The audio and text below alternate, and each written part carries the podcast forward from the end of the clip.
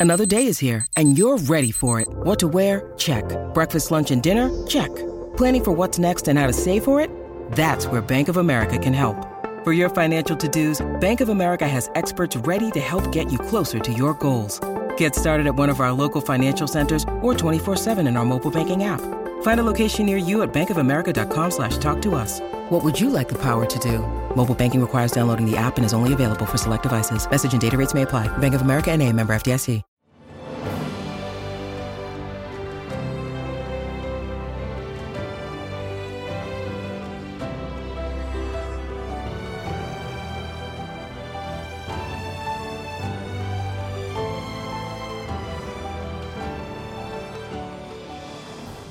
Welcome to the newest episode of Beyond the Fame with Jason Fraley. I'm your host, Jason Fraley, picking the brains of the top filmmakers, musicians, and artists of our time. This summer marks the 55th anniversary of Columbia, Maryland being created by James Rouse, whose talented grandson turned out to be Oscar nominated actor Ed Norton, who delved into city planning corruption in his neo noir Motherless Brooklyn. I spoke about it with Norton in 2019, as well as the 20th anniversary of Fight Club, whose director David Fincher turns 60 years old today.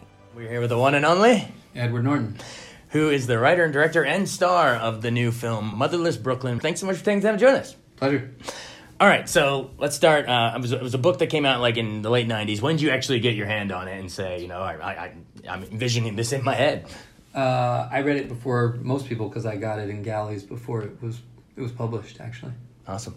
And uh, immediately, I mean, I'm sure as you're reading it, are you are you you know you're a, a student of film history and stuff. Um, are you are you immediately thinking, all right, this is my this is like my Chinatown here, you know, instead of instead of uh, L.A. Water, and I mean that as a compliment. L.A. Water and Power, we have New York Borough Authority. You know, Alec Baldwin's kind of the Noah Cross. You know, there's it's just like it's it's that's the first thing I thought of when I was watching the movie. Um, so was any of that percolating in you as you're reading it or shooting it? Well, uh, no, because none of, none of that's in the book. The book the book takes place in 1999. Oh, really? Yeah, so um, the resetting it in this in the 50s and um, building in the plot about um, what was going on in in the mid 50s with uh, discrimination in housing and and um, kind of some uh, this fairly brutal autocrat who ran New York in that period, um, who was kind of the shadow dictator of New York uh, in the fifties. The that's a complete departure from the book. The book the book um, the book is about a detective with Tourette syndrome and obsessive compulsive disorder who's working to solve the the mystery of of the killing of his only friend. Okay. But um, You expanded it into well, that. yeah, but but the the book uh, it's the most wonderful character. It it it immediately hooks you on page one. You're kind of his his condition uh, is is really unusual and and it's funny and and yet it's poignant and it's he's got brilliant special gifts because of his condition, but then it also trips him up and makes it, the world hard to navigate. People treat him badly.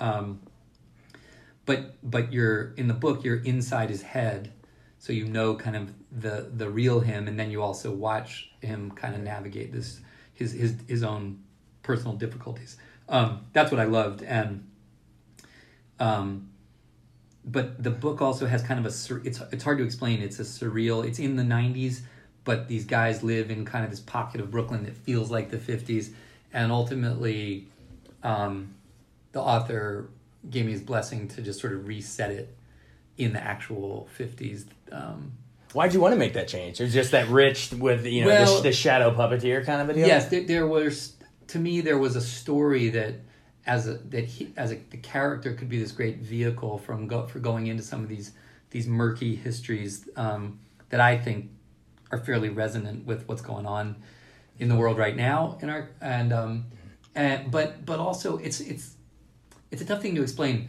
The in the book they really feel like um, they feel like guys who have never left the 50s but film can be very film is much more literal and if you if you do that on film you could be like it could feel like the blues brothers you know what i Right, mean? Like guys in fedoras in the Right. and you just go do we want to do we want it to feel tongue in cheek and we didn't. Sure. we wanted it we wanted to play it emotionally straight you know Right, right, absolutely. Was there any tie?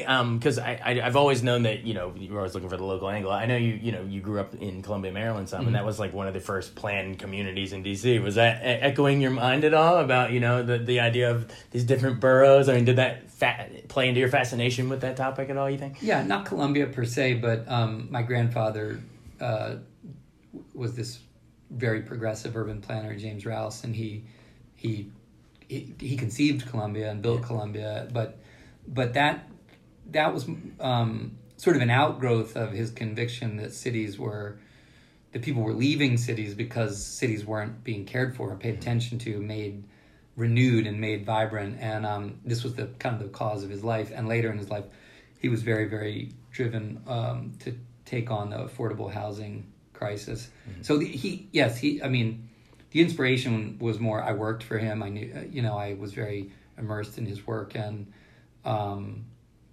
uh, there's a lot, a lot of his values and his mm. his view are expressed in Willem Dafoe's character. Um, anyone who's in this area, who's familiar with my granddad and his idealism, and um, would be would be very familiar with some of the some of the things being expressed by Willem Dafoe's character. So Willem Dafoe's granddad, in a way, you know. Yeah, yeah, yeah. No, there's there's certain lines that are that are straight out of my granddad's mouth. Yeah, I love it. Well, and they say right what you know, right? So that's freaking awesome. Um, you mentioned the the character, the you know, so the the Tourette's and everything. Um, talk about why you know you said you saw that in the book and that's what hooked you um, talk about actually crafting those you know in terms of acting choices like how do you decide what to do and you know you, you don't you don't want to it's tricky. You don't want to play it for laughs in the wrong times, but there are moments where you can. You know, um, just explain sort of you know uh, how you tackle a character like that because, like you mentioned earlier, his constantly going mind. I have a little bit myself. It allows you to him to crack the case. You know mm-hmm. what I mean? That's it's it's it's also a benefit to him. So. Right. But acting choice wise, how are, you, how are you deciding which little things to you know how to burst out? You know. Well, um, I mean, first off, I I I actually think the most insulting thing you can do to in depicting any kind of unique condition or or even affliction, if you want to call it that, you know, um, disability, whatever whatever whatever wrapper you want to put on it. I think the worst thing to do is to be is to take away the complex humanity of anybody, and and if you if you reduce someone to nothing but their condition, that's not that's not respectful. Like it's sort of like the, I think the reason My Left Foot, for instance, is a great mm-hmm. film is that that's the whole point. Is yes, he has this condition, but he's also a real jerk to a lot of people, and he's funny, and he you know and and the whole point is that he refused to be defined by it, mm-hmm. right? That's why it's a great story. It's about he's not heroic because he had a disability. He's heroic because because he, he refused it in a way. Um, I think that the other thing is that Tourette's syndrome in particular is not very easily quantifiable. It's very different in each person. Some people have very mild physical manifestations of it only. Some people have um, voc- the vocal components of it, the the compulsion to say certain things repetitively. There's a little OCD in there too. Yeah, picking, yeah. picking at the thread. And, yeah, yeah, but some some people have Tourette's and components of OCD. Some do not. Some just literally have sure. physical twitches, or they have the what's called echolalia, which is the impulse to um, sort of shout out certain things. Um, the I, what I felt was that what I felt was that I wanted to create sort of a a, a mashup of it that's all his own, um, which is in some ways accurate because everybody's expressions of Tourette's are sure. are very unique and personal. So um, there's there's there's there's a number of good documentary films about people with the condition. Those are enormously helpful because you get to see a wide variety mm. of people, and in some ways say, "Oh, that's an interesting." That's an interesting component. That's an interesting component. What right you know, and um, and I've met a few people uh, with varying degrees mm-hmm. of intensity of the condition, and um, yeah, I think to me what was almost as important as getting that right is is depicting that condition or no condition he's a person who needs to grow up a little bit. He's he's he's as he says, sort of been so um, wrapped up in his own problems that he's never honestly summoned up the the kind of the the moral courage to to think bigger, care about other people, get outside his own skin, and Sure. and when he meets this young black woman who who herself is deals with discrimination, being marginalized. She's a lawyer, but people think she's a secretary. But she but she she is fighting. She is she is um, spending her life trying to make things better for other people, and in a way, through her, he ends up going. You know what? What's my what's my friggin' excuse? I'm I'm I'm I'm I'm giving myself a pass, and I'm ultimately being apathetic. And Right. to me, it, you know that that's the thing too is you want to see. It's great to root for an underdog. I think we all like to root for an underdog. That's what that's what's wonderful, honestly, about films like Forrest Gump or Rain Man. Mm-hmm. I think though the characters are extreme, what they do is they remind us to, that we like to. It's nice to be empathetic. It's nice to root for. It's nice to root for people, you know Sure. but um but in a way too what you you want to see the character themselves grow you know what i mean Yeah. because i think it that's that you know I, I look we live we live in a world where um all, in all honesty entertainment is a great thing but sometimes i i think that people unconsciously they want more nourishing depictions of people they they they want things don't people don't only want like high fructose corn syrup. They they don't wa- they don't want it. It's nice to sit back in a chair and watch other people sort of say it, swoop in in, in tights and save the world. But the truth is is like I think people are more ultimately it's more satisfying for all of us to see films where we're not passive, where we're we can see ourselves in it, and they provoke us to think a little bit about ourselves and see ourselves in characters who have to push themselves to rise, and that I think is is uh, honestly I think we we connect in a deeper and more human way Yeah. with those stories where where we can we see a more a more humble and realistic kind of version of heroism if that makes any sense. I'm with you, and that's coming from uh, the Hulk right there, who got out of it on on the ground floor, if you want to say. Um, anyway, um, but st- staying on topic, directing wise, um, when you're casting Alec, um, is is it is it any coincidence you're casting the guy that goes on SNL playing Trump in such a role, like that swimming pool scene in that him in that robe? That's exactly what I'm thinking about that. um, yeah i don't i don't alec is such a fine dramatic actor he always has been um, i'm older than you but if you came up on movies like glengarry glen ross you Oh, know yeah. Al- you know alec alec alec is not only a really great stage actor and dramatic actor he in particular he has a he has a command of language that is really extraordinary. And I, I th- what I really when I watch this, he reminds me of some of those great, you know, mid-century actors like Lee J. Cobb or, oh God, um, you know, or uh, um, pe- those people who had a um, a facility with language that lets them take very co- Orson Welles. Honestly, Yeah, yeah. he reminds me of like Orson Welles, Welles and yeah. Citizen Kane. He he has that kind of heft, that kind of old world. or Lee J. Cobb, Yeah, J. Union Cobb. Boss, water on the waterfront, on the waterfront. Twelve Angry Men. Yeah, yeah. And and you you feel a kind of a, a lethal, powerful sense of his capacity to to intimidate, to bully, Yeah. but his intellectual force at the same time. Sure. And there's not a lot of people like that. Yeah. Um,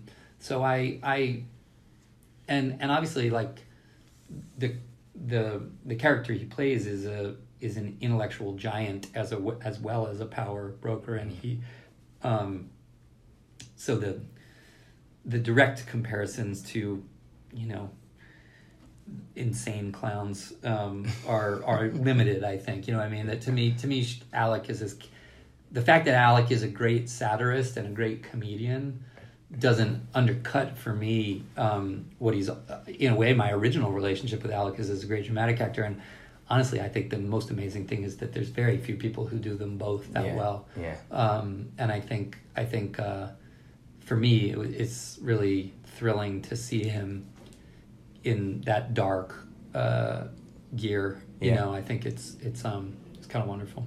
Yeah, I'm thinking uh, again. It's a compliment to the, the performance and everything in the role. But I'm thinking John Huston, Noah Cross, right there. And Yeah, I, no, I, I, love well, that. Yes, I, I love think, that. I think that that that sense um, of people people for whom other people have become inconvenient. You know, whose power and wealth has, has led them into a place Yeah. where they have there's no apology, no sense of self consciousness about Yeah.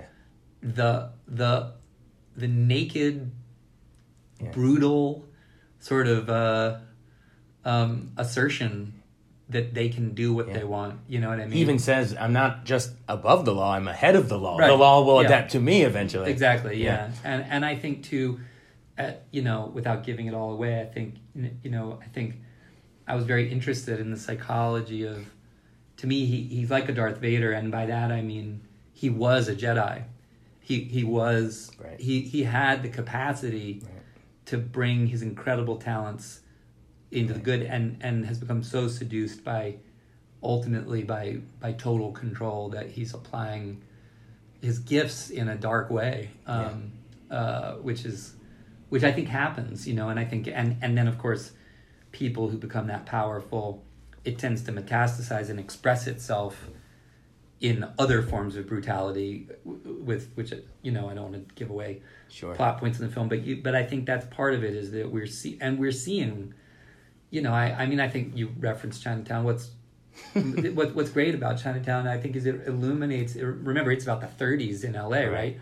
but it's made in in 1974 75 Seventy-four.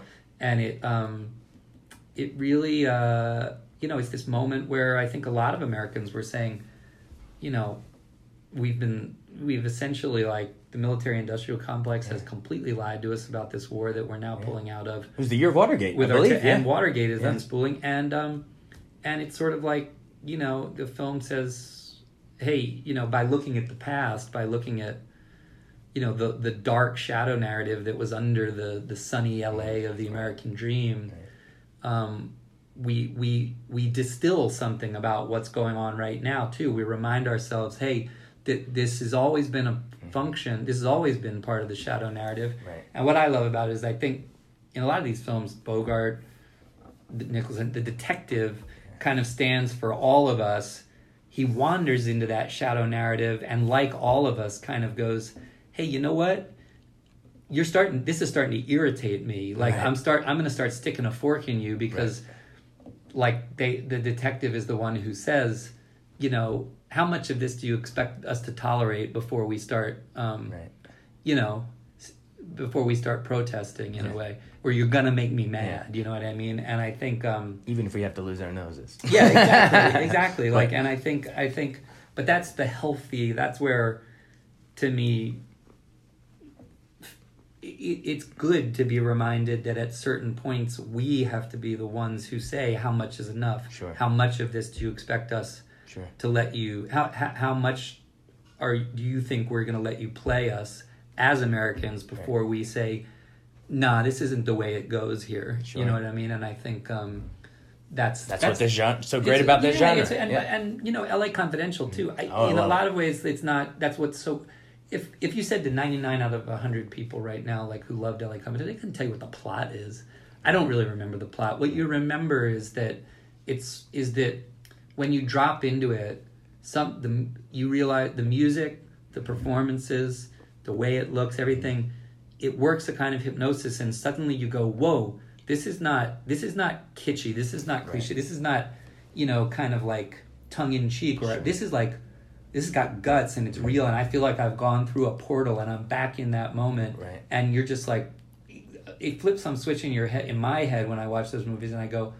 Just take me wherever you want to go. I'm Yeah. in. Like this looks great. This sounds great. Right. These are these are actors with weight and guts, and wherever you're going, I'm just happy Yeah. to be here. You know, that's that's what I think is kind of great about those classic films, and um, uh, we that's what we were trying to make. yeah, well, yeah. I mean, it's uh, on, on the QT and very hush hush. Um, I know we're on the clock, and uh, but my listeners are going to kill me if I don't ask. Um, next week, twentieth anniversary Fight Club.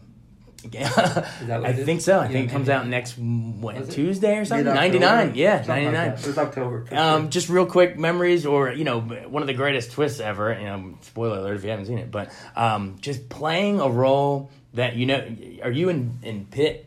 Working together, like trying to to have you have some of the same mannerisms, the whole Tyler Durden thing. Yeah. No, I, I think I guess there's aspects of it that um, you there's it's sort of blink and you miss it um, kind of stuff, but um, the aficionados of it have found the places that Fincher put like you know single frame or two frame pops of right. Tyler appearing in the mind as an idea before he actually appears. Sure. Um, I think, but you know, I, look, I, I think that there was a group of people working on that. Not just me and Brad, obviously David, genius, Andy Walker, Helena, ter- terrific designers. Jeff Cronenweth one of the great contemporary cinematographers, and we were kind of all the same age. We were all, I think, you know, marinating in the sensation that that there were things that that that people our age were struggling with, you know, and and Chuck's book caught this Chuck's book just caught like was like a like tapped this vein, you know, and I think we almost just felt like we just have to we have to take what he's caught and get it right. We've got to we got to turn this into something that expresses the moment that we're living in as we feel it right now. And you know i don't i don't mean be exclusionary and say you, you know this is the wrong way but we were making it for our friends for ourselves for it was for people of a certain age. And when and and in a lot of ways um i think as fincher said if we didn't piss some people off we didn't go far enough you sure. know and i think um i think we we we knew we knew not everybody was going to get the joke, but in a way, that's part of what yeah. makes it more fun in some ways. Everybody gets it now. so, again, everybody, uh, Edward Norton, Motherless Brooklyn, thanks so much for taking the time to join us. Yeah, come out and see it. Thanks so much for listening to Beyond the Fame with Jason Fraley. Our theme music is Scott Buckley's Clarion. Remember to give us a five star rating if you like what you hear. We'll see you next time.